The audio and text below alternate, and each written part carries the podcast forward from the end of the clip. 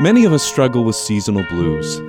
There is the loss of the warmth of summer and the winnowing daylight, hitting a trough on the winter solstice.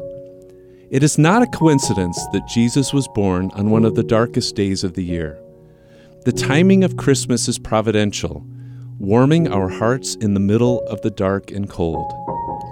From the first words of the account of his life, Jesus is called the light of the world.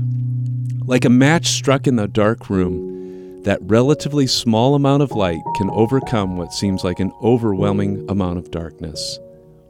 St. John began his gospel account this way In the beginning was the Word, and the Word was with God, and the Word was God. He was in the beginning with God. All things were made through him, and without him was not anything made that was made.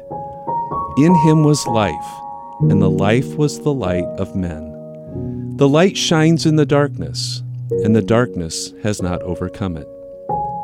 Later, John would share, Again, Jesus spoke to them, saying, I am the light of the world. He who follows me will not walk in darkness, but will have the light of life. This light wasn't just a flash in the pan. Jesus promised to be with us until the end of the age as an eternal and enduring light amidst our trials and darkness.